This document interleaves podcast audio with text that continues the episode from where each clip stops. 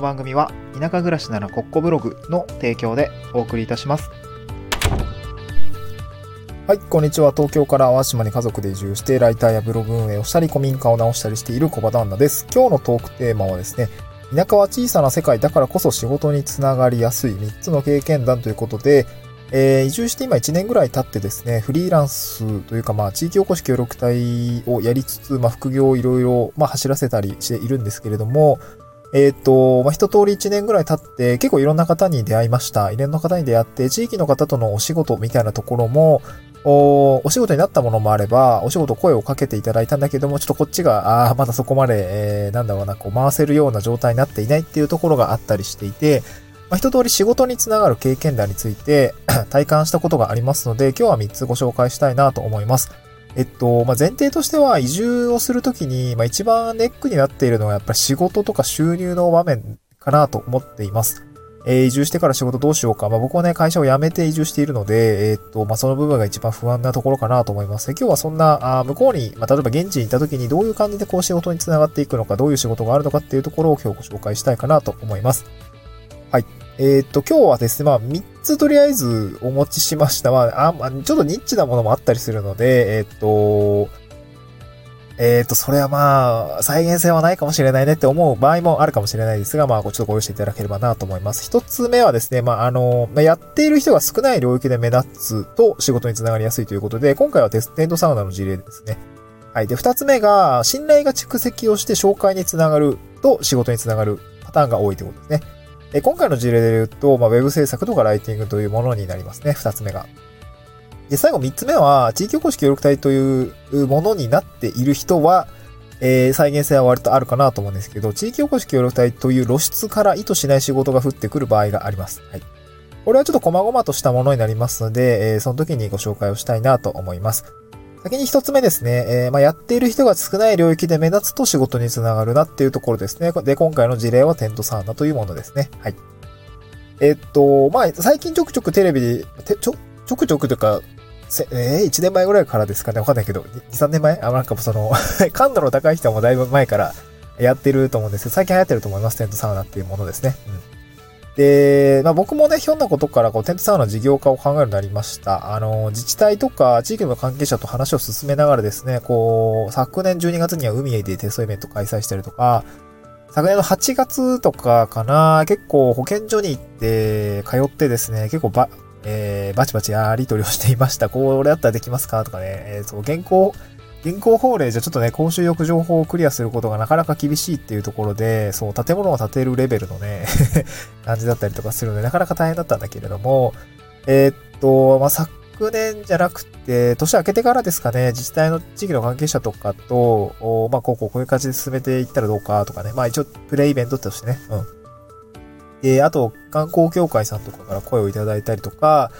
えっ、ー、と、島内で、え、なんか同様な事業を考えている方とか、あと普通にシンプルに好きな人とか声をかけていただくことが増えました。まあ、今月もちょっと山でね、サウナをするような、あ計画を立てているんですけれども、まあ、やっぱりその、田舎だと、やっぱり目立ち、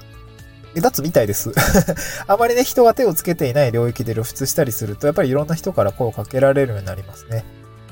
そういえば、あの人、こんなことやってたよ、とかね、えー、そういえば、あっちでこんなことやってたよ、みたいな感じで声をかけ、あの、紹介をされるみたいで、多分、紹介捨てだったりとか、あと最近はなんかノートに記事を書いてら、そこから飛んできて会いたいですって人が来ていて、ちょっとびっくりしたなっていう感じなんですけども、まあなんか、一応、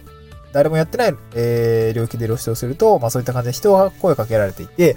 まあ、これ現行法令ね、あのー、ちょっと課題はあるんですけれども、例えば他の何かこう回せるような状態でそういう、こう、まあタイムマシン系みたいなことになっちゃいますけど、都会で流行ってたものを田舎に持ってきてやるとかね、えー、海外で流行ってたものを日本でやるみたいな、そんな感じな、あ場合も全然あり得ると思う。再現性としてはあると思うんですけど、まあ、何せよ、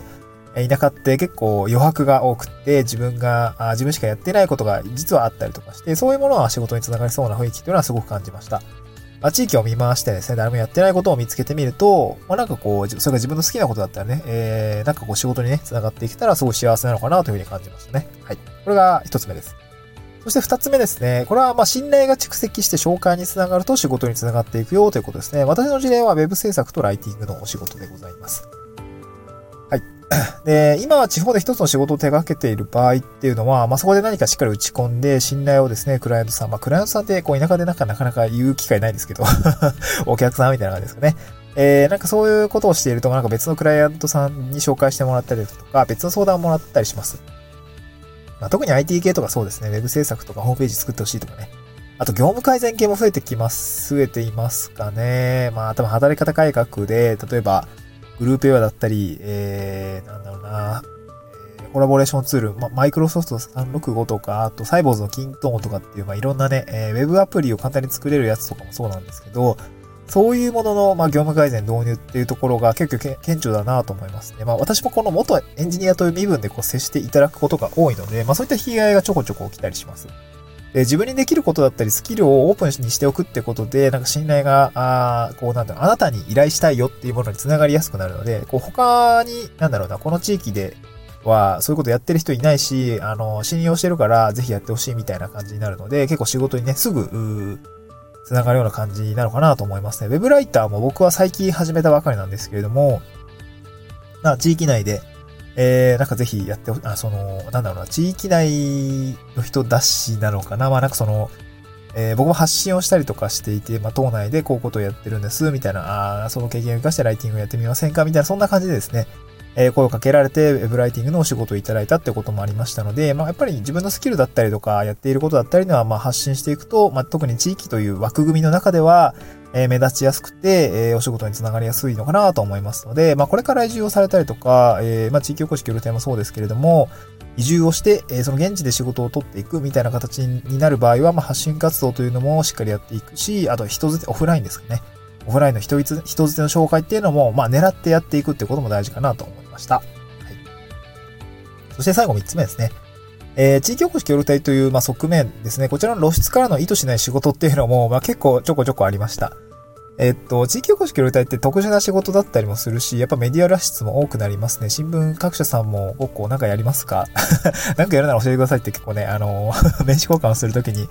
あの、教えてくれたりとかしていて、こここういうことを困ってるんですよね、みたいなことを言ってくれたりとか、結構ね、あの、教えてくれます。で、淡路島の人は特にめちゃくちゃ神戸新聞読んでますね。神戸新聞に、あの、プレスとか出すとめちゃくちゃ食いつきがいいとか、まあ、リーチが取れるというかな、そんな感じがありますかね。あとは地方広報誌っていうんですかね。あの、これ前も話したんですけれども、自治体が発刊しているこうち、えー、広報誌みたいなものは、本当におじいちゃんおばあちゃんよく見てますね。うん。僕も知らない、移住してきた当初、あの、地域おこし協力隊の誰々です、みたいなこと言って、あ、小林さんね、みたいな感じで、えー、すぐ、あのー、回答が来て、いや、めっちゃ怖ってちょっと思いましたね。めっちゃ見られてんな、みたいな。はい、そんな状況でございましたと。で、露出が増えると結構意図しない仕事の話が来たりしますね。僕の経験談で言うと、まあ、大学からですね、あの、ライフスタイルに関する講義をちょっとやってくれないかとかあったりとか、あと、地方創生団体ででの講演とかですかね。あの、まあ、結構過疎集落で活動してるんですけども、これ今どういう状況なのか、どういうことに着手をして、まあ、問題し、あの、まあ、実際に外から来て関わっている人がどういうふうにこう課題として捉えているのか、そして今後どうしていくのかみたいなことを話す機会があったりとかします。はい。まあ、謝礼で言うと1万5000円とかですかね。ちょっとお金の話もしておくと。はい。で、あとは今、なんか子育てに関する企画支援とかですかね。なんか保育園でこう、できるまあ、その知見とかを活かして話せるとかね、あとまあ、まあ、中高生とかかな、もあったりもするかもしんないですね。ちょっと僕はその辺、あの、もともと教師になりたいところがあったので、少しこの学生さんとかと一緒に何かをするっていうのはすごく興味はあるので、今回あの、保育園の企画ですかね、えー、ちょっとご相談いただいて、えー、実際その別にお金になるというわけではないんですけども、ちょっとやってみたいなと思って、ちょっと僕今、あのネタを立てているところでございますが、まあ、なんかそういう感じでこう、えー、いろんなところに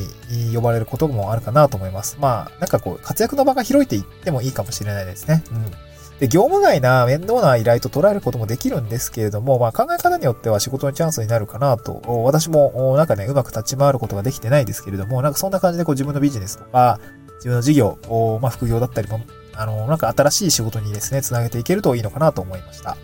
はい。まあ、まとめとしては、まあ、田舎はですね、小さな世界で目立ちやすい場所でございますので、なんか田舎でね、仕事につながる経験